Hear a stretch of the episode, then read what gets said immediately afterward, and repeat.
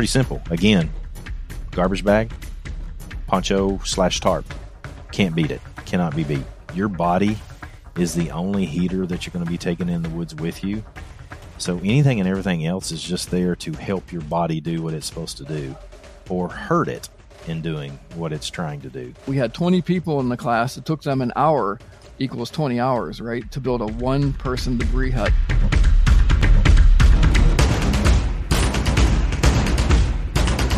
Hey guys, welcome to the Survival Show podcast with Craig and me, David.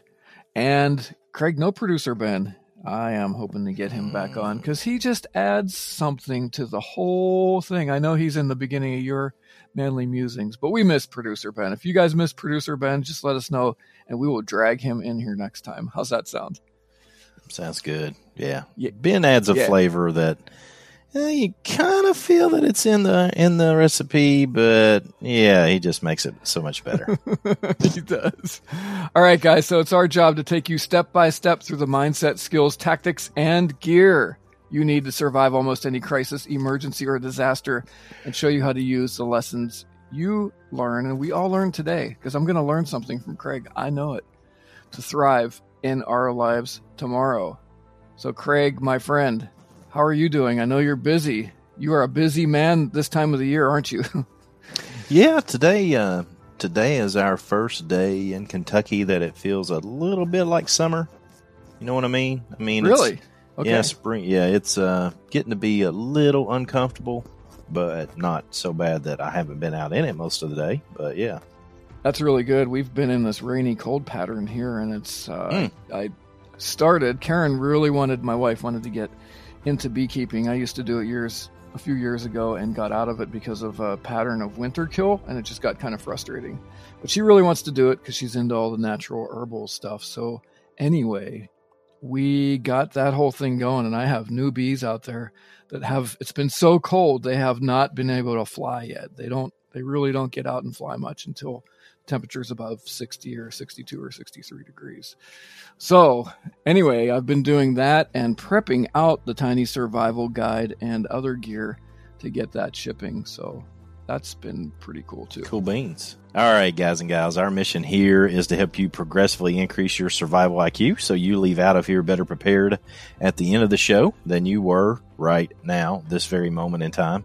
And coming up next, we're going to be talking about shelter particularly wilderness shelter, survival shelters, and stuff of that good nature. We will be discussing all kinds of backcountry builds and moderate conditions, nothing hardcore like snow cap, high mountain type stuff. Uh, as I was prepping some notes for this show, I think uh, it would be best to get somebody maybe from the Rocky Mountains in to talk about some snow shelters.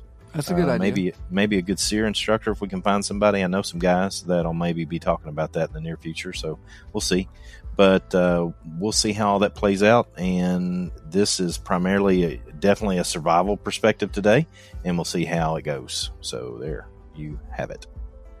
So in the tiny survival guide, speaking of that, in section H, we have a really nice, I, I guess one of the, it's about a moderately sized with, I'm looking at seven or eight diagrams here of shelter. So a lot of what we're going to talk about today is just kind of outlined there if you have your tiny survival guide or you're going to get it, you can refer to that at some particular point. So today, I think we're going to go over some things, Craig, to do and things not to do.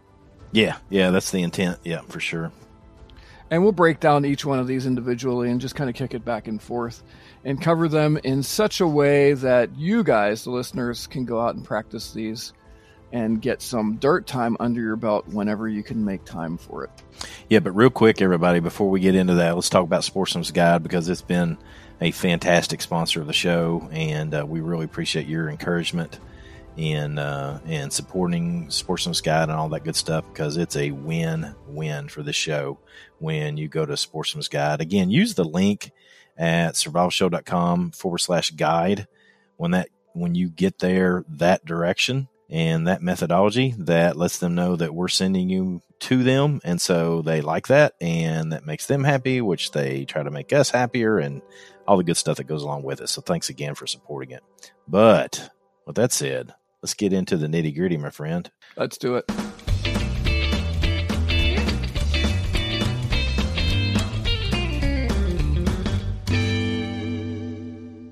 So, guys, again, uh, David mentioned it, but let me just say a, a couple of words.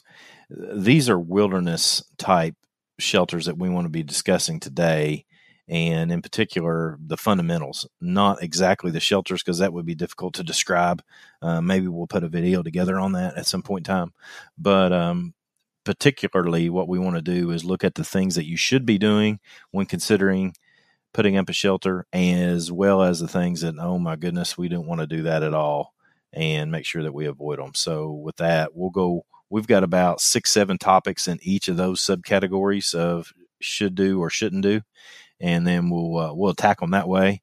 Uh, this will probably be a good thing for you to uh, pay attention.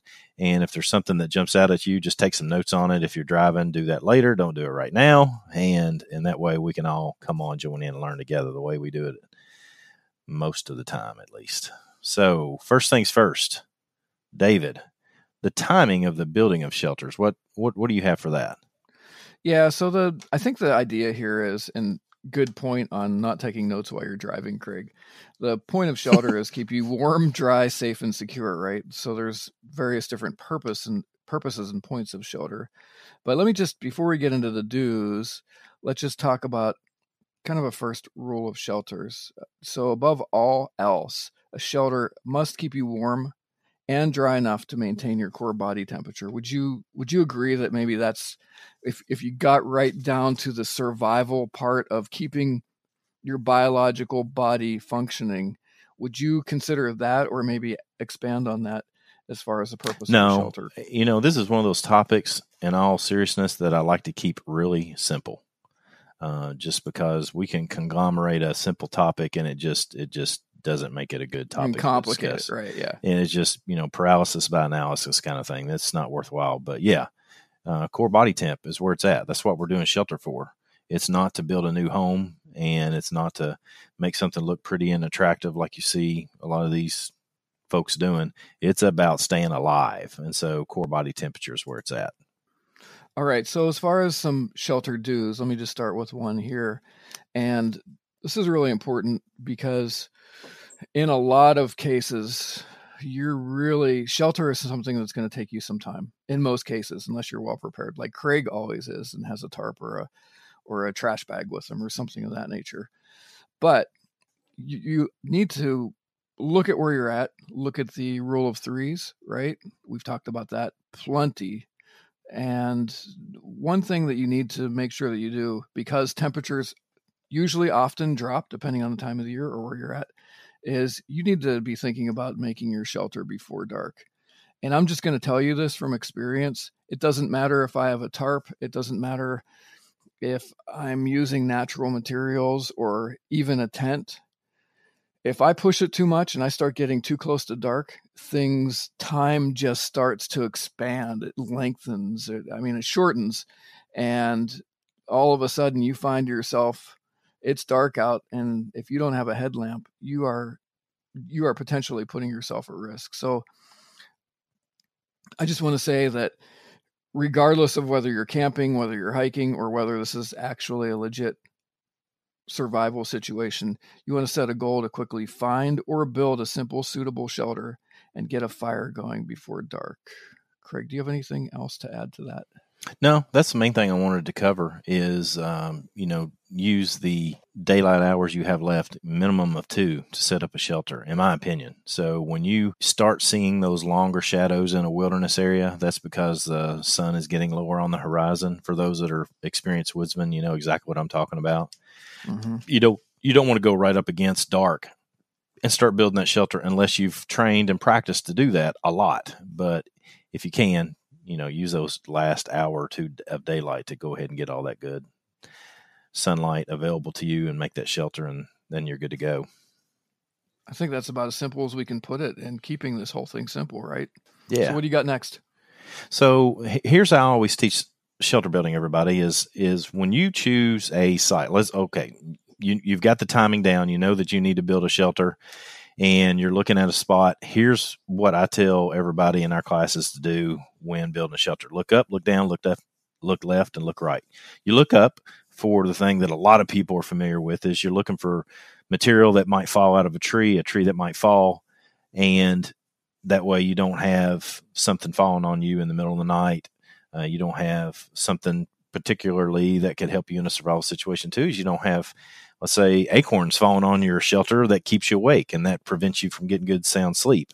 And so, looking up is going to be incredibly valuable. Um, in that manner, you take the risk out of setting up under that widowmaker that's going to fall on you in the middle of the night. Look down. I look at things a little bit differently the most when it comes to the ground, but the main thing that I'm wanting everybody to focus on is if you're if you had a bed of leaves or something of that nature, do your best to remove all the sticks, but leave the leaves there because those leaves are insulation on the ground.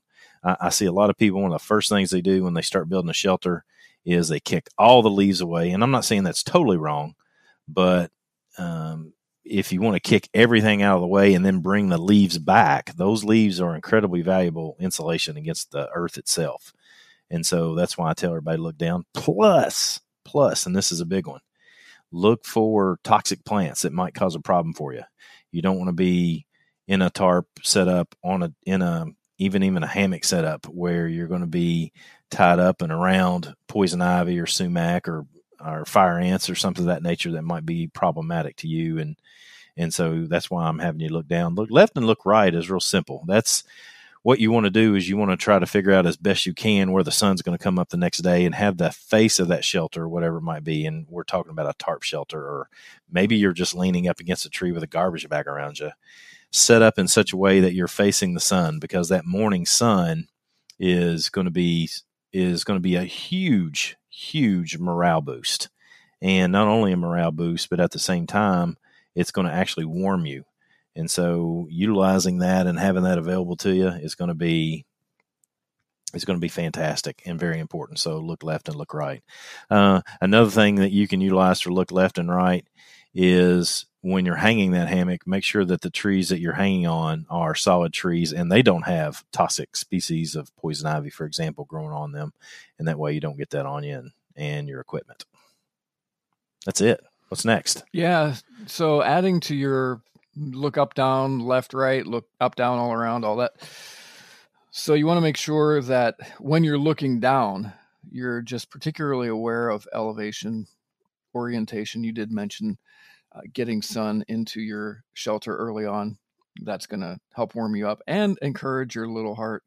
Another thing you want to make sure of is don't build your shelter in low areas. Uh, it may seem like a really great idea. Let's just say there's a stream or something close by. Uh, you may want to build your shelter right up next to it, but depending on the time of the year, that's going to be a really cold area air's your cold air is going to settle in that valley type area and also you don't want to set yourself up for building in even a dry what appears to be a dry river or a stream bed because of flash flooding do you have anything else you want to add to those specifically? I've got a couple of more things as far as orientation, but I figured you might want to kick in. No, no, those are things that we'll we'll dig into that topic a little bit when we talk about things that we shouldn't do, and that's that's a good segue into it. But it's a uh, as far as what I was going to get into next, I wanted to make sure that we get into as best we can. Uh, what would I call it? Maybe the fundamentals of natural or gear based shelters um, because from my perspective and from my study, there's some problems that come along with some of the shelter builds that are made out of natural materials. Uh, first and foremost, uh, the whole name of the game is core body temp, and the two enemies of core body temperature are moisture and wind. And so, anything that you can do, period, think of it that way. That's the way you need to think about shelter because shelter is about keeping the wind off of you and keeping moisture off of you. So, whatever you can do to uh, set yourself up for success there. That's what you need to do. So, with that said, let's take your average, ordinary debris shelter, debris, what people call a debris hut, uh, classic design, and, and you build it. Uh, I did a, a, tremendous study on this one spring season where I built a few and filmed the whole process and how long it takes and how sweaty I got, how many calories I burned, and all the things that go along with it. And quite frankly, your typical survival debris hut is just not worth it from my perspective and my study. Uh, that doesn't mean it does. It's not a good team building skill. It's a good team building skill, and if you got multiple people in a survival situation, it's worthwhile shelter to build. But just keep in mind the individual debris hut is is going to be something that is going to burn more calories and if you don't put anything down on the ground is going to be problematic for you so my recommendation on a natural shelter is is use the environment as best you can look around and this is why we always talk about stopa stop think observe plan and actively stay alive t is think about what gear that you have I'll get into that in a minute. But O is observe your surroundings and try to work with the environment as best you can. So if you've got a down tree and there's a fork in that tree, pile in leaves uh, in that fork, climb into that fork, pile some stuff on top of you, and you've got a shelter. And it literally would take 45 minutes to build versus several hours. And and you basically got the same thing. The two limb, the big limbs of a tree are going to keep the wind off of you. The leaves that are on the ground keep you insulated from the ground. The leaves that are on top of you will keep a lot of the moisture off of you, except unless it's a super heavy rain. And then um, you're, you're setting yourself up for success that way. And always, we, we're not getting into it because we've talked about it before. Always, if you have the right clothes on, even if you get wet, you're going to continue to insulate if you have the right clothes on. So make sure you're wearing that polypropylene. Make sure you're wearing something with a, a good uh, insulator, something besides wool. Wool wool is getting just the, the greatest um, exposure in the bushcraft community, but it doesn't work as well as the modern insulators. It, it, you know, scientific study has proven this that it it only retains heat about sixty percent of what it can if it's dry, and so we want to get those, you know, uh, insulators that work exceptionally well when they're wet and not just partially well when they're wet. Craig, let me just kick back to something that you said. I just want to touch on this this uh, debris hut shelter a little bit more because when we've done our trainings together, and, and you do this in your classes uh, when you do them with Tracy also, but we actually let our students build a debris hut, and out of okay, let let me say something real quick. Yeah, yeah.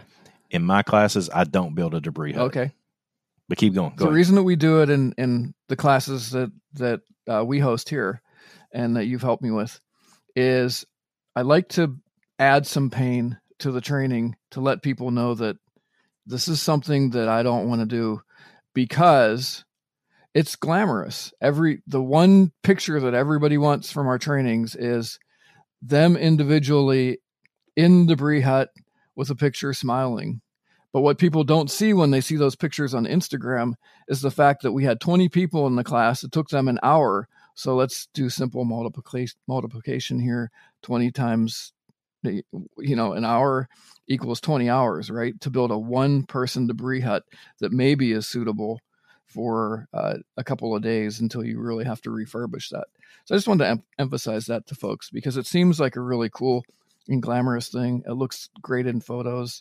Uh, you know, it's the hero, hero shot everybody wants, but there's a lot of more practical. I think Craig, you're just you're just talking about the practicality of observing your environment and looking what you have available and realizing that you don't have the calorie expenditure or or the time to build some of these more complicated shelters. That's it. No, and and here's the other thing about it too is, and this is what I did with the shelter that I did the the study on, is I took a temperature gun with me, and and and when I say this, everybody's going to go, "Oh my gosh, that makes perfect sense." I took a temperature gun with me and took a temperature reading inside a debris hut with no human in it. Okay, it was colder inside the debris hut than it was outside. And the reason it's colder inside is because there's no sunlight that gets inside of a debris hut. That makes perfect sense.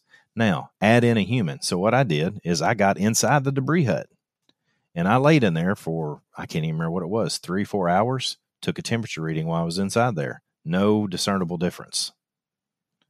So, it's just not a practical setup. Now, to keep the wind off of you and the rain, yes, I get that. But if you're going to be out there for a long, extended period of time, for example, yes, I get that. You, it, it's worthwhile to take a day to build a shelter. And as David suggested, you can on a daily basis put some more stuff on it, and it'll last a long time. I, the one that I made that I did the study on lasted solidly for about three months through a, a, winter of Kentucky, and that doesn't that's not a winter like in Pennsylvania where uh, David lives, but a winter in Kentucky gets pretty cold, a lot of wind, some snow, but not much, and so it's a pretty good hut, but you know just not practical. So that takes me into um, modern gear. If you're not taking a garbage bag with you or and or a tarp, then you're foolish. You need to. Uh, a garbage bag with a hole cut in the bottom of it, put over top of your head, boom, immediate shelter. You've got yourself out of the wind, you've got yourself out of the rain, and you can sit down on your pack up against the tree and get out of more wind and rain. So that that is simple. A tarp setup literally takes 10 15 minutes with practice to get set up. And again, a tarp, especially one that is a poncho, put over your head is a wearable walk around get some work done. Again sit down on the pack and i keep recommending sit down on your pack. Sit down on leaves sit down on something. Just don't sit down on the earth because the earth is going to pull heat away from you. And so that that is uh, pretty simple. Again garbage bag poncho slash tarp. Can't beat it. Cannot be beat.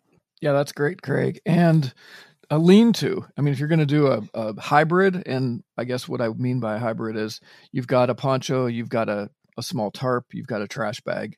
You can integrate that with natural materials. And one of the most simple ways to do that is to just make a simple frame and a lean to and attach that uh, poncho, lean it up against a log, maybe a rock, and you can just crawl under there. If and that may be, and that's something that you can actually do uh, in the event that you don't have cordage or a whole lot of resources there, uh, you could use rocks to stabilize it, or maybe some some vines or sticks to hold things in place. Now we've got this other kind of debris hut thing here, Craig. I know you have some opinions about the squirrel squirrel's nest. Squirrel, a squirrel's nest is is basically what I just described you all which is some way, shape, or form of just piling up some debris, forest debris, and climbing in it. And um, that that is simple, and, and, it's a squirrel's nest because that's how a squirrel builds a nest. They they build a base out of leaves uh, or uh, branches in a tree, fill it full of leaves, and when it's time to get out of the wind and the rain, they climb up underneath of it. And so, the reason I'm suggesting put that uh, if, if, a tree has fallen on the ground, or you can just bring two logs together and pile up leaves and climb underneath of them, is because the two logs will provide a wind break for you, and because that wind is so valuable to to be able to keep the wind off of you, you don't you do not want to have that wind on you. That's not good. Okay, so the next thing on our list is fire placement. So fire obviously has a lot of different benefits from morale boost to obviously in this particular case warmth but morale boosting is important light and uh, protection from predators and cooking. I mean there's there's just i think it almost goes without saying that there's it's if i if you did not have a shelter and you just had an evergreen tree to crawl up under and you uh, were able to safely build a fire uh, that could uh, that alone could get you through a, a pretty tough night. So as far as fire placement and building you just want to make sure that your your fire is close enough proximity to you when you build it and uh, safely done so that one obviously you don't want to catch yourself or your shelter on fire but you want to orient it so that uh, you are maximizing the warmth and you know we're specifically talking here about you know sh- a shelter that is designed to uh, keep your core body temperature right.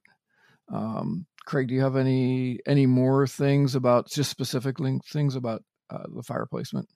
Man, I always love going back to eighth grade science class, which is heat. The way heat works for us is conduction, convection, and radiation, and and we're building a fire because it's going to put off heat that radiates out 360 degrees away from that particular fire. So, uh, anything that we can do to put a barrier and some people call them fire reflectors, some sort of barrier on the opposite side of our shelter from the fire. So basically, you have a shelter, you have fire, then you have some sort of barrier. The better off we're going to be. Now, that barrier can be a rock that's existing. You can build it out of logs. Um, sometimes I build fire reflectors like that out of logs and basically use them to to basically dry the wood so it's drier. We call it the Trimble method. We dry wood before we put it on the fire and um, that's that's kind of an inside joke. But Tracy listens to the podcast, so he'll like like me saying that. I hope the Trimble method of fire warming, but um, but what we're doing there is hoping And there is, I have seen science on both sides of this. And so uh, the verdict is out, even for me, on whether heat is actually reflected back because you have. I have tried to study this and cannot find anything that I felt like I could say, okay, this is con- conclusive evidence that this is true or this is true, and I haven't come to a firm conclusion. So, uh, or I or I would say it. But I tell you what does work is if you have anything that has shine to it that doesn't melt, you can put it on the other side on that fire reflector, and it's going to reflect the heat. So if you have a one of the mylar blankets that uh, reflective mylar, then it, it's just a fantastic piece of equipment to either put onto the fire reflector so that all the heat that radiates on that side of the fire is reflected back towards you, or put it on the inside of your shelter. And by putting it on the inside of your shelter, then the any heat that's going to escape going out the back of a tarp shelter, for example, or even a natural shelter, is going to be reflected back onto you. Yeah, that works particularly well with with a lean-to shelter, whether it's out of hybrid materials, uh, you know, a tarp or a trash bag, like you said, or even natural materials for sure. And regardless of whether that reflector actually helps or, or does nothing as far as reflecting heat back, it's still going to be a windbreak. Yeah, absolutely. Yeah, it's definitely going to. I mean, again, that's why I try to take it back to the simple terms, which in this particular case is wind and moisture keep those off of you and you'll be fine. If you just think wind and moisture, then and you, you will be fine and and trying to prevent those from getting on you. So let's just say, Craig, that it's it's raining. Somebody did get some sort of a shelter, so they're not they're not getting soaked right now. But and they have been able to start a fire, but it's not looking good. I, I'm just curious what your recommendations are about keeping that fire going even in the midst of a, a, rainy night. Do you have any super secret woodland ninja tips on that? Uh, shelter over fire, in my opinion, is the way to go. Shelter meaning there's two stages of shelter what you're wearing and what you can put around you. And so, uh, when I say around you, the sleeping bag, the tarp, the garbage bag, whatever it might be, and uh, the tent, the you know the teepee that you bring, whatever it is that you create as a shelter, then then that is going to be key. So you you can have a fire and no shelter and stay right on the fire. I've done that before. We've had a we had a class one time where we pulled all the students out of some natural shelters that we built, and they were actually debris huts before I knew any better.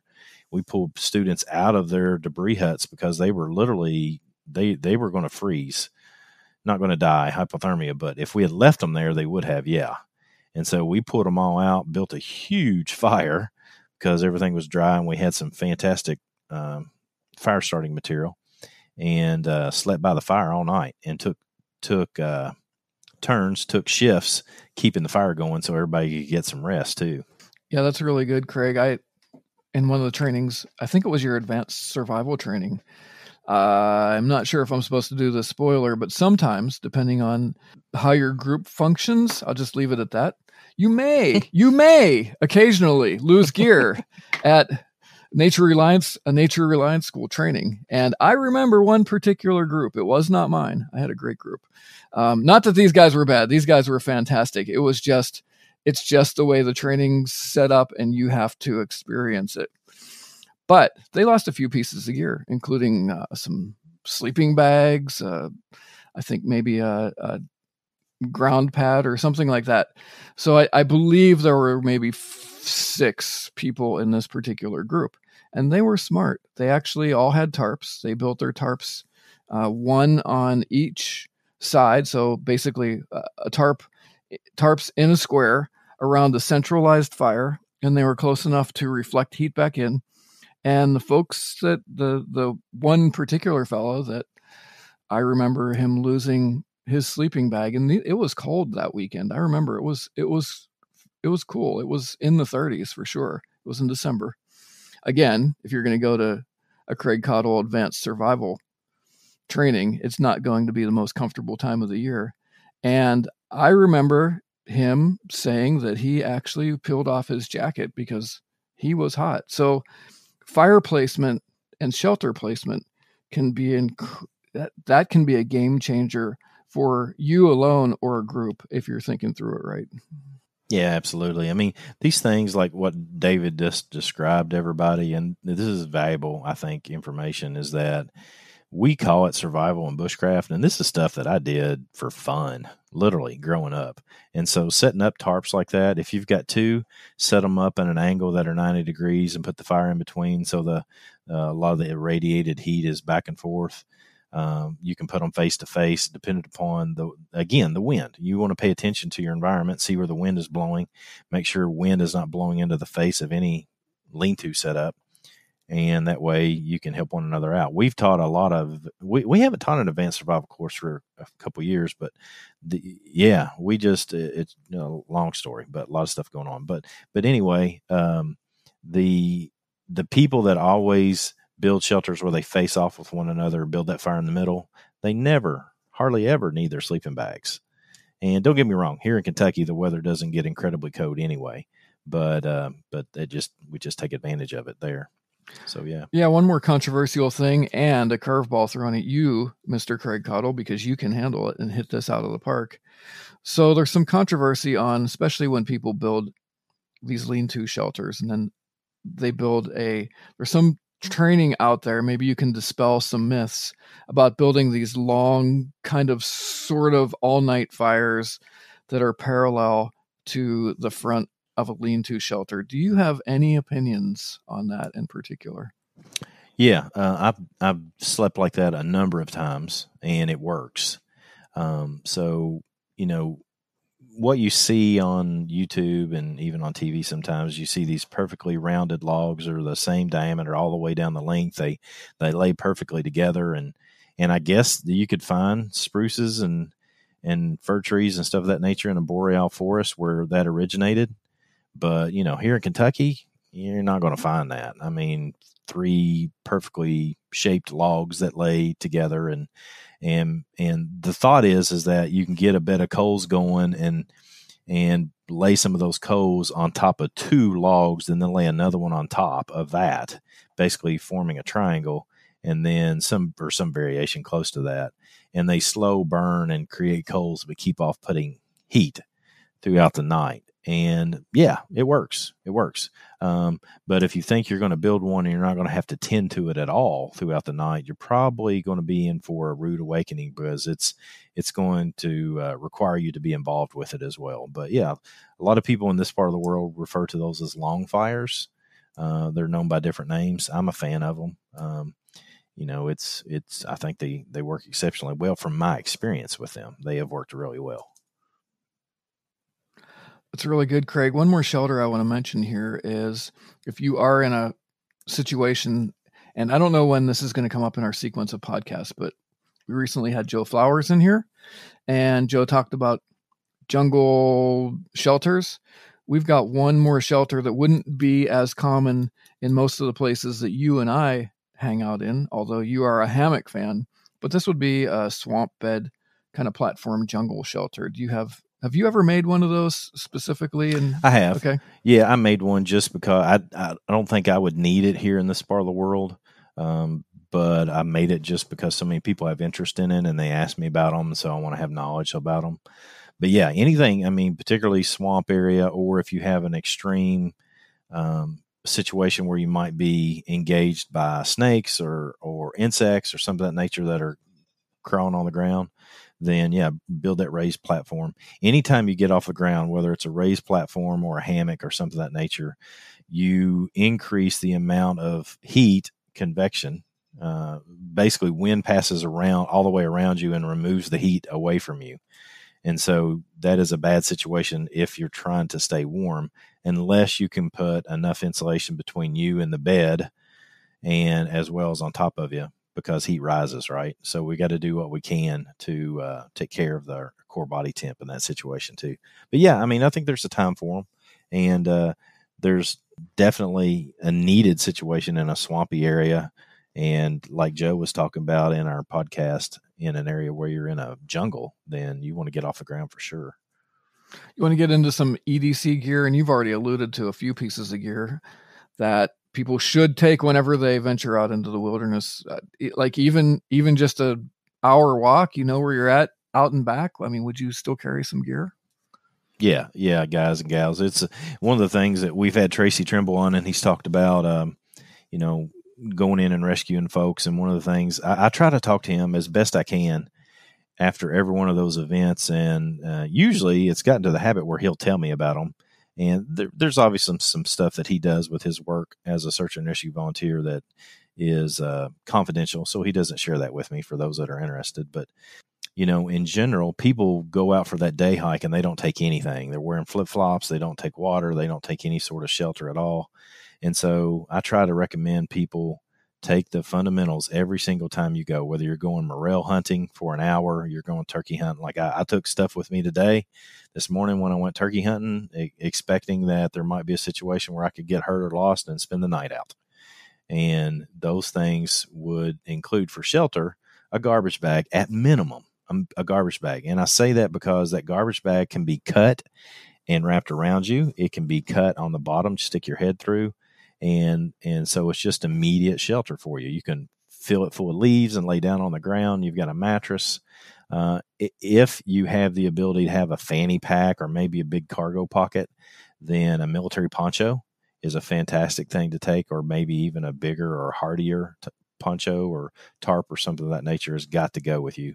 And then last but not least, one thing that I take with me almost every time I go on a trip, not necessarily when I go turkey hunt, for example, is uh, I take a reflective bivy sack. I, I carry the uh, Survive Outdoors Longer SOL uh, bivy sack, and that has saved my bacon more than once in that it, it reflects the heat back on me, it keeps the wind off of me, keeps the rain off of me. It, it's breathable. Add some insulation through leaves or other means, and then it's it's a fantastic little piece of equipment that packs up tight. And a little tip for guys: if you want to increase the uh, resistance to cold of your sleeping bag, or or maybe you have a jungle bag like I have. Those bivvies are great. You can slip your sleeping bag right over top of that, and that's going to add i'm going to say that's going to add a good 10 or 15 degrees to that you know craig even when i've done your training i do some experimental things to try and reduce the amount of weight and volume that i take for a sleep system so that particular bivy sack i've got one of those too and and that it's it's not very big i mean it's smaller than a water bottle and it weighs almost nothing yeah i love that piece of equipment i'm not i'm not i don't get geeked out on gear but that little thing has I mean, I every time I go now, I take it, and most of the time I never expect to use it. But there's been a few times, and don't get me wrong, I spend more time out than most, but but uh, there's been a few times where I'm like, oh, I am so so glad that I brought that this time because I needed it. I'm going to add two more things to your list, Craig. I'm just going to say some some sort of a knife, and I'm going to add cordage to that. I'm I'm becoming a really big fan of tarred bank line, but uh, paracord is is fantastic too. And if you don't know this, one of the beauties of paracord is you have an outer casing, and 550 paracord will have seven inner strands to it. So uh, I've made trash bag shelters out of just the guts of of paracord. So let's just say you have you have 10 feet. What you really have there is you have 80 feet of usable cordage, depending on what your usage is. So that's those are two things that I would add to your list, which are kind of like common sense. I mean, I always carry those, but mm-hmm. and uh, the, yeah, I guess the last thing would be a fire kit, but more specifically a lighter. And I think I think you're all set. I mean, if you know how to build a fire and and you've practiced with those materials a little bit, you know, if you're caught outside for a night, I don't think you're going to die, right? No, I mean it, it, with some fundamental things just like that for sure. Uh, it's you know fire starting material and, and shelter building. Shelter building being, from my perspective, and and that's a disagreeable topic among some people too, is whether you go shelter or fire first. But I, I'm a big fan of shelter first. That's good. Well, you want to get into some things definitely the people should not do. I'll let you lead off on this one. Okay, yeah. Uh, what I had listed you all is definitely avoid low areas, which David dug into a little bit, and high areas. Uh, again, some of the things that you run into with low areas is moisture problems. Uh, you have water runoff, um, any number of things that are going to do with moisture. And because heat rises, areas that are in a lower portion of a wilderness are going to be cooler. So that's some areas that need to be avoided. This morning, as I was walking into the turkey woods, when I was walking into the woods turkey hunting, But uh, as I was walking in, I walked in through uh, what we in Kentucky affectionately refer to as a holler. Uh, you listening may call it a hollow or a ravine, or we might call it a valley, a valley. too. a valley. Yeah. That's another fine word that I'm perfectly fine with. Um, so uh, it was much cooler walking in there than it was where I eventually got to where the turkeys were strutting up on top of the hill. So it's just something you can, when it's dark and you're walking through the woods and and you can't see anything, those things kind of stand out to you. But yeah, a lot cooler down under on the bottom. Up top, the as well as bugs. I didn't mention bugs, but bugs are a problem down low. Up top, uh, what you run into is a lot of wind, you know, because as wind is coming through an area, there's going to be more wind on top. And so, again, because we're trying to focus our attention on wind and moisture and keeping that off of us, we don't want to go to the spot where there is a lot of wind. Um, so, as far as building shelter, slightly off the top of a hill is going to be best for you because you have the ability for, if you're using electronics, you can possibly get better cell coverage up top. Uh, you can actually get a better spot where people might be more readily able to find you. And and so in getting close to the top, you have those advantages, but at the same time, you can slightly get off what we would call to the military crest of the hill, slightly down off the crest of the hill, and take advantage of getting out of the wind as well. That's good stuff. So, as far as insulation, you want to be insulated from the ground. Craig already talked about that quite a bit. Obviously, any leaves that you have that are dry. Uh, I've been in situations where there were spruce and not a whole lot of leaves. So, and again, just being conservation oriented, if you're going to practice these skills, just make sure you do it in an area that, you know, if it's your property or, or something, you want to be sensitive to that because it, I'm just going to tell you, it takes quite a bit of spruce branches or pine branches to insulate well. So, uh, just be aware of that. But you can use evergreen branches. You can use uh, any any sort of fairly comfortable debris, and comfort's important. And if you're camping, so Craig, I know you do a lot of hammock camping and things like that. And one big thing is uh, cold back syndrome, right?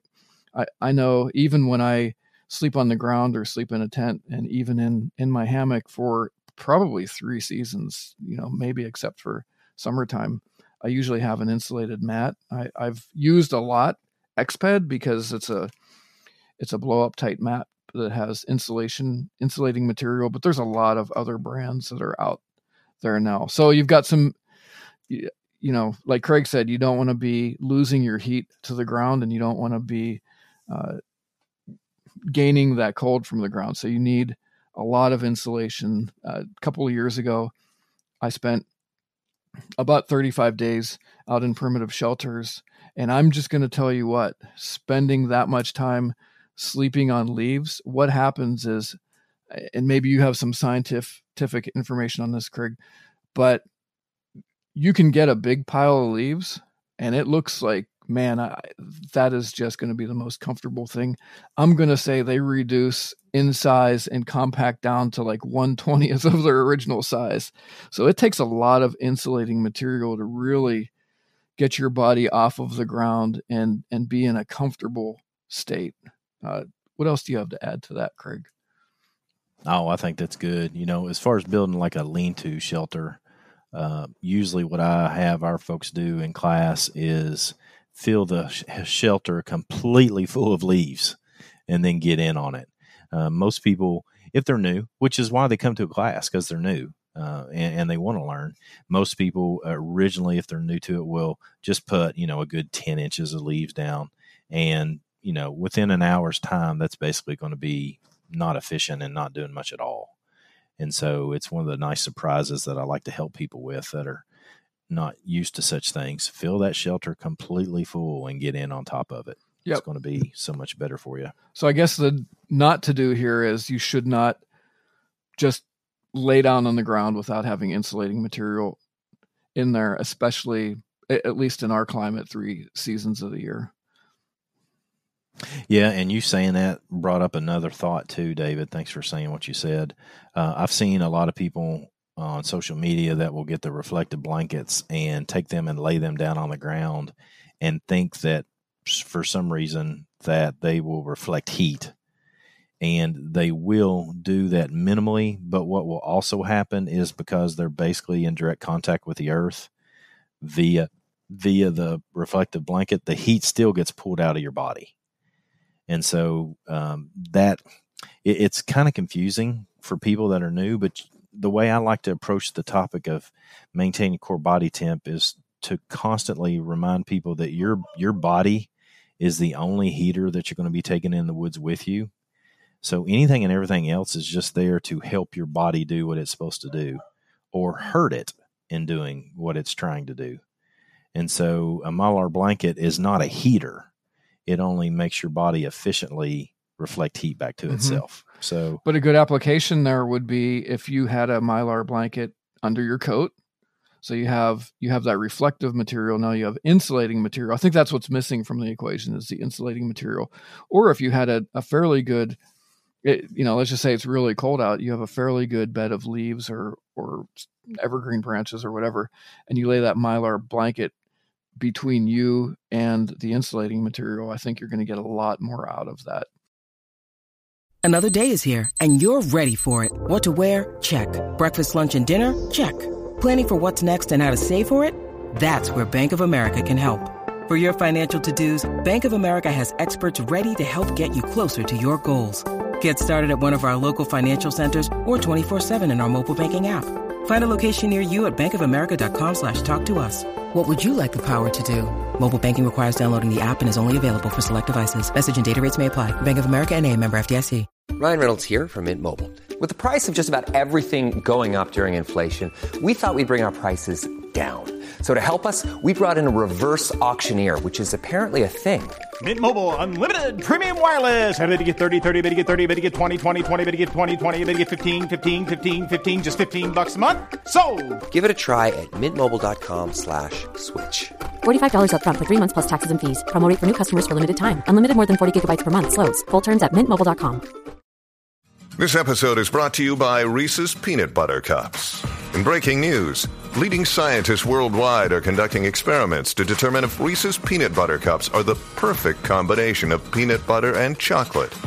However, it appears the study was inconclusive, as the scientists couldn't help but eat all the Reese's. Because when you want something sweet, you can't do better than Reese's.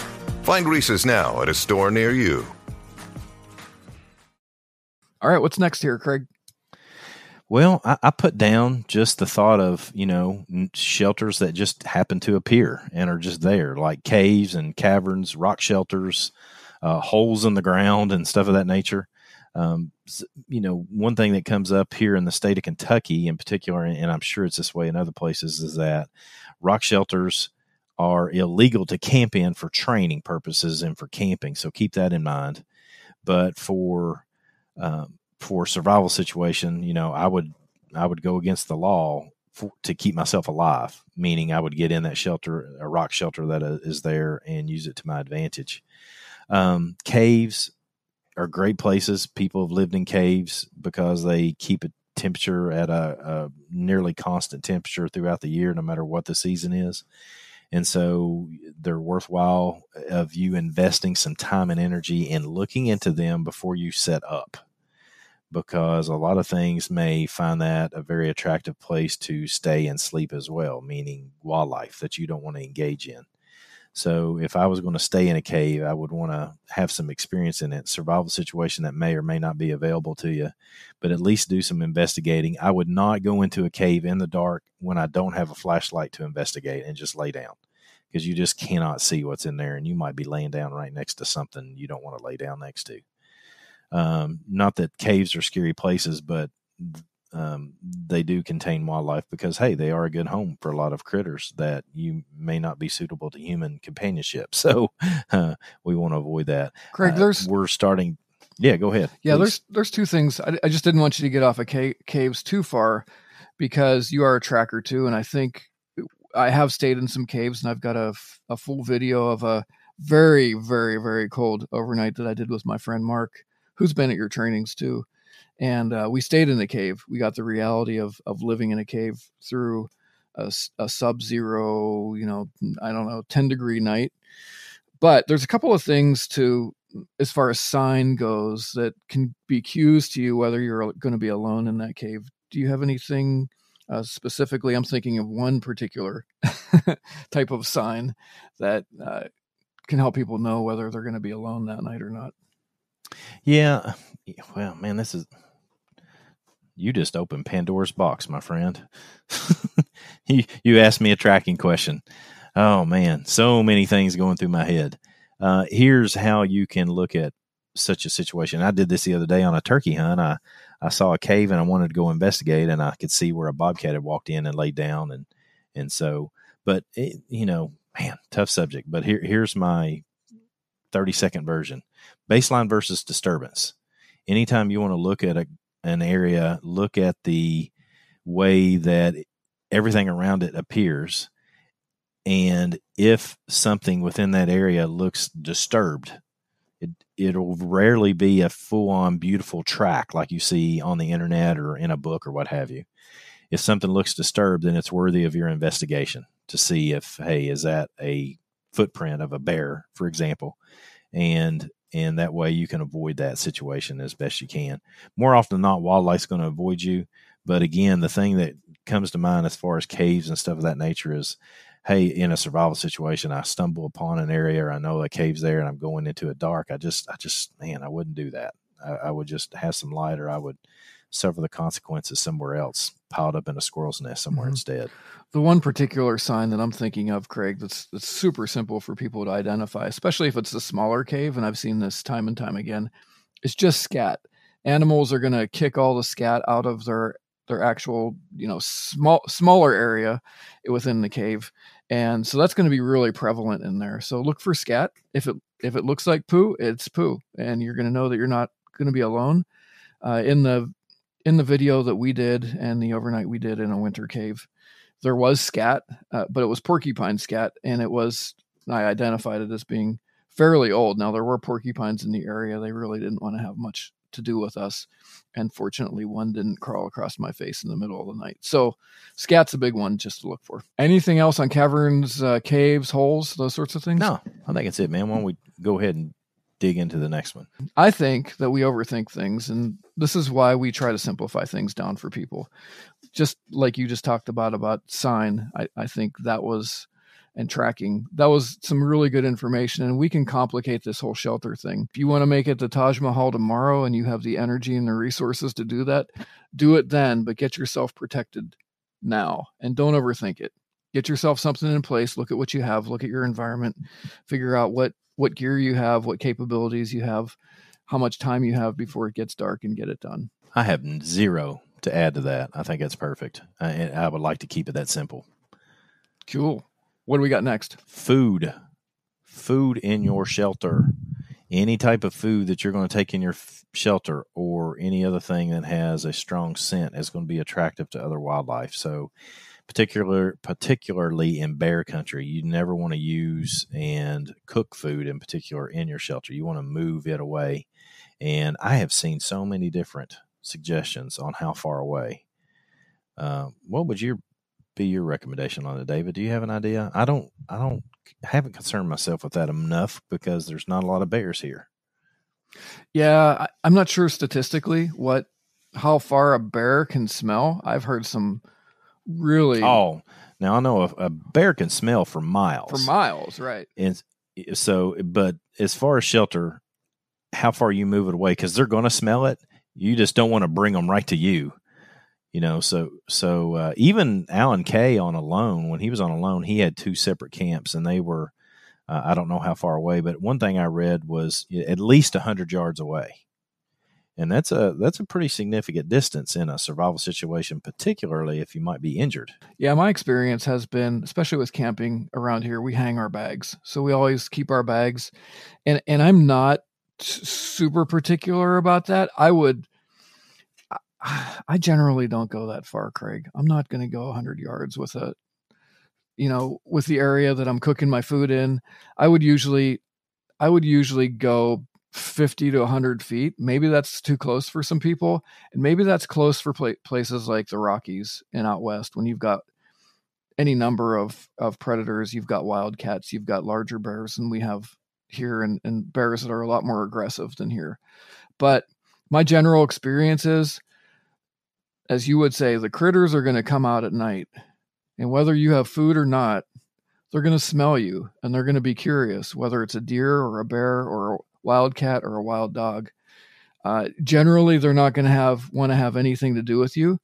But just here's a little camping tip. I just even beyond food, do not keep your toothpaste in your tent. Don't spit your toothpaste right outside your hammock. Just just don't do it. There's a lot of scent that's very attractant to wildlife that will uh, give you a, a really interesting surprise in the middle of the night. Craig, do you have anything else to say about that by any chance? No, I taught David that uh, a little tidbit that he just shared with you all, uh, and I did so by uh, I wanted to. I had a theory that if I spit my toothpaste out by my camp, that the bears would come. No, really, guys, we did a class that was that the first class. Yeah, it was the first class up there. First class we did up in Pennsylvania, and I did exactly what you're not supposed to do at that class, which is what David just described, and had bears underneath my hammock when I came back for lunch one day. So, or a bear. So, uh, yeah, don't do that. Yeah, they like those scents. So, move your spittle away from your camp as well. Yep. So if you have any food on you, let's just say you have energy bars or anything, you're going to want to try and find a way to hang that. And and if if you don't have a hang bag, even a bandana, uh, some cordage would be really helpful. If you were in a pinch, just get it off the ground and, and out of the way and away from the place that you're sleeping so you're not surprised. Hey, let me say Yeah. something here. Real Hey, quick. yeah. Yeah. Hey. because about three weeks ago, a month ago, it came out that that backcountry skills instructors don't recommend you hang your food in a tree anymore. And okay, so I looked into it. I think it's if it works, keep doing it, and because that works. And I think what that was born out of, because we had this discussion on a Facebook group about it, is like, I thought the recommendation now was that you don't have to hang it, you have to put it in a bear proof container. Yes, yeah. Carry, carry a bear proof container with you. Here's the issue, you all. Those aren't the easiest things to carry. They don't pack down small, and not everybody carries one. And if you can carry some cordage, you got yourself covered. I think personally, and this is why I don't like, I, I like to share these kind of things because I think it's marketing. I really do. I think somebody has put that out there to sell some sort of bear proof container. And uh, it's not that there's anything wrong with that bear proof container. I'm not saying that, but you know, hanging something in a tree works. Cordage is a lot cheaper and a lot less area in your pack and a lot less weight than, hey, a bear proof container. So yeah, keep doing that. Craig, I've I've lived in bear country. My, I mean, you know, blackberry, but we have a lot of black bear around here. And I've hiked and camped these woods in and around Pennsylvania and the the wilderness up here, and I have never, never had a problem with a hung bag. Never. Did I say never? Never ever. So I think you're right. It's just safe practice. I think the bottom line is here, if you're in a survival situation, just separate your food from your sleeping place. Generally, as Craig, as Craig said earlier, these animals really don't want to deal with you, but they are curious. I mean, you're in their home. So just expect you're going to see them. You're going to, you might wake up in the middle of the night, like I did up in the Olympic uh, Mountains in Washington one day, and there were some very large deer sniffing our tent. And it kind of freaked me out at the time because they were big and they were loud about it, and they were poking on the tent and everything else. And so they're just curious. Uh, most in most cases, they don't want to have anything to do with you. Just don't give them a reason to want to have to have anything to do with you because they're they're generally not interested in you. They're interested in that sweet smell and whatever you have in your tent or your shelter. So don't do it. All right. What's next? All right, gear you should avoid taking. I'll let you start this out. Uh, avoid taking things that do not insulate you when they're wet. Avoid th- taking a tarp that is not hardy, meaning something that's just cheap plastic. Get something that's nylon, ripstop, or Cordura, var- some variation of it, um, so that you know it's going to work when you need it to work. We I taught a class for EMS providers last week, disaster readiness class, and they have a scenario at the end of class, like I do in all my classes, and the only tarp that they had with them was this mm-hmm. little piddly thing that I ripped with my bare hands in a matter of seconds. And so now they don't have a tarp for the injured rescue Randy that they need to take care of now. So, yeah, so, something to uh, that's going to be hardy, that's going to withstand Hurricane Craig, and that you can uh, that you can bank your life on because it's important. It's and, and thinking about it that way, if if you have, let's say you have a budget, because we all have a budget of money to spend on a, let's say a sleeping bag and a pad, spend more money on the pad. Spend as much as you can possibly afford on the pad versus the sleeping bag. I tell people and I show people my sleeping bag all the time. My sleeping bag is a $30 sleeping bag that I got from a big box outdoor store that it has good insulation, it works, but I've spent the extra money that I could have spent on a sleeping bag on a really good pad. And so that that's my approach is make sure you're insulated from the ground. That's for sure. Let me throw in one thing here because you went into something that we see all the time at training and you're going to say, mm-hmm, yeah, we do. Here's what we see. One of the required things on the list, I think you have this at your school too.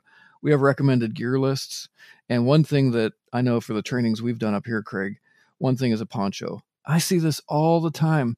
People go and they buy the the I'm not even going to mention any brands, but they buy these cheap brands for five ninety nine at, at big box stores. It's a poncho. Yep, it sure is a poncho. But I'll tell you what, if your life depended on it, even just to keep rain off, if you're in the woods, that poncho is going to snag and it's going to be torn to shreds. And if you're going to make any kind of a shelter out of a terrible, terrible poncho, it's just not going to last for you. And Hurricane Craig will be there, and you will not have that poncho for the rest of your training. I guarantee it. But that's one big thing that if, if you're going to do yeah. the whole poncho thing, it, it's honestly kind of hard to find a good quality poncho. The first place I would look is somewhere like Sportsman's Guide or other Army Navy stores where you can get a military style uh, rubberized exterior uh, military surplus poncho, or even better yet, there's a couple of brands they make them new. So, did you have anything else on on ponchos or? or no, that's the way to go, man. Sportsman's Guide or wherever you want to get a military poncho. Fantastic piece of equipment. Got to get one. Got to have one. If you want to go expensive, you can get one of the other brands that specializes in them. But yeah, that's mm-hmm. the way to go. Yep. Yeah. What other? I'm I'm kind of drawing a blank on gear that you should avoid taking. What else did you have um, in mind the, here? I didn't really have anything in particular. I just want to make. I think the things that I think they need to avoid we've already discussed along the way, but but uh, inferior equipment along the way, all the way. Just go ahead and shelter is of primary importance. You all. So building shelter means that if I'm going to spend more money on shelter than I am on my water purifier, then I'm going to do it on my shelter first, and and take it that direction. So just keep it as a simplistic way of getting gear because we all have a budget and we can't go over this budget. Then let's put some money into our shelter because it's vital. Like the tarp that I carry everywhere that I go, 179 dollars, but that that thing is bomb proof I mean, it's eh, I I can use it as a hammock. I can use it as a shelter. I can carry a 300 pound man in it. I mean, that thing, the thing's made of Cordura. It's waterproof. It's camouflage. It snaps into all kind. You know, but there you go. I mean, it's it's 179 dollars. Are we done? I think we're done, man. I think I think we're done. You want me to close this out here? Yeah, take us out.